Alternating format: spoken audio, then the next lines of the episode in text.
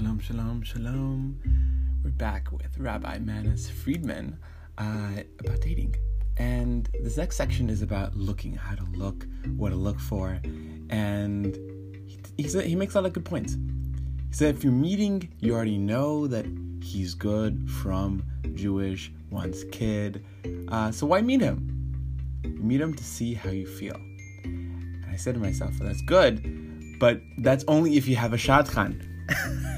If you don't have a matchmaker, if you don't have a Shadchan, you have to determine if he's good, if he's from, if he's Jewish, if he wants to have kids.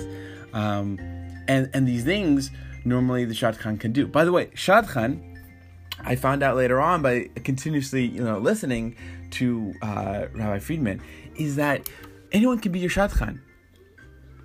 And, I mean, that's for a later time. We can discuss that. But you can have your sister or your brother or a friend who's close to you be a Shadchan for you and ask these questions to another person or other people and uh, for yourself as well. So uh, so if you don't have a Shadchan, you have to ask these elementary questions in order to determine uh, where the person stands. You can also guess by where you're at, where you're located. You can pretty much tell that the person, for example, likes dancing. if if you're in a dancing place and they're dancing with you and with other people, or they're into Jewish stuff, if they're attending Jewish seminars with you, uh, or they are such and such, if they're doing such and such, you can use logic a little bit. But also asking specific questions that may not come out, like, how many kids do you wish to have? Do you wish to have kids? Right? It can be, it can seem like a serious question or a crazy question, but there are ways that you can, uh, depending on how you feel uh, in the moment of the when talking to the person, you can approach these uh, and uh, and get to know what the person has to say about it. So, without a Shadchan, you don't already know that they are from or that they're Jewish. So you'll have to ask maybe a couple of these questions per uh, time that you meet them. This, I guess, goes along with the intellectual uh, part of P I E, the physical, uh, in- intellectual, and emotional part of getting to know someone. Physical is easy to find out. You can know if they're good looking or not. Uh, and the E is the emotional. How do you feel around them? That's what Rabbi Manis Friedman is talking about when you get to meet them. How do you feel around the person? The I is something that was determined by the Shadchan, but you might not have one, which means you have to find out on your own, spending maybe that a little extra time, maybe a couple of days extra of, of getting to know that person in order to find out if they want to have kids, if they're, if they're Jewish. Uh, if you don't want to have kids and they want to have kids, that's also something that might send you in different directions. That's a red flag there. And uh, some other things. So here's what I suggest to you. Make a list of of everything that you like intellectually.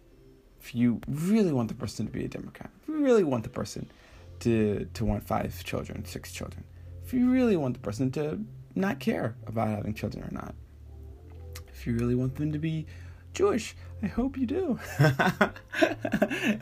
Or if you if you want them uh, to... Uh, if you want them to be good or, or not, or, or what type of personality in, in terms of, um, so there's a whole host of things. Make a sort of list a little bit, and every time that you a- you see the person, uh, ask the person a couple of these questions, especially if they're harder questions, because you don't want it to make it seem like an interview, uh, but honestly, you want to get to know that person, and if the individual is only about being light and never goes deep, that's a problem. All right, so when you do that, uh, you know, you're getting to know the person, and then Rabbi Manis Friedman comes back and he's he's saying, okay, now how do you feel? When you're sitting with him, you're sitting with her, how do you feel?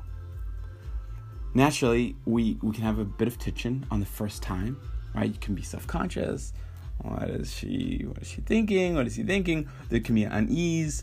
Uh, maybe you like that challenge, right? But that's not good chemistry. Does he make you comfortable with yourself? Does she make you comfortable with yourself? If you feel uncomfortable, that's good chemistry. You're not worried about good impression, about your hair, about saying smart things, witty things. That individual, that human, makes you comfortable with who you are. So in the first meeting, it's hard to happen. But the second and the third, it's possible, and it's probably going to happen if that person is the right individual. So normally, you want that person's presence to make you feel comfortable. What effect does that person have on you? Shouldn't be any tension. If there's no tension, that's good chemistry. So you have to be careful. This, I'd say, watch yourself. If you're going back from a date and you're making excuses, you say, oh, he's so smart, he's so intelligent, he's so well-spoken, he's so everything, uh, yada, yada, yada. You have to be careful. So what? Why are you talking about him? Why are you talking about her or this person? What effect does that individual have on you? And write, you can write that down so you you so you can remember. What effect did that have? They, they make you feel fearful?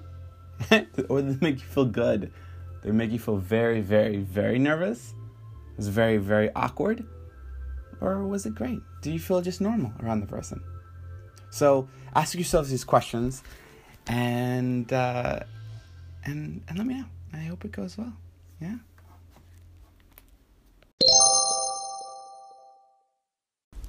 Shalom. May this podcast bring glory and delight to our Creator and solid rock of the universe. Thank you for listening, and I hope that you enjoyed it. And if so, subscribe, share, and check out my other love, connection, and growth hotspots via the links in the description. Until then, lehitraot. Later. Hey, I like you. You want to know why? First, you're taking the time out of your busy, busy day to have a listen, to learn, and to grow. So please know that my desire is to edify and build you up, and add value to your life. So, if you'd like to be involved, and if you'd like to support me, Chazi, donate. Check the description. Share and tell people about this podcast. And keep on listening.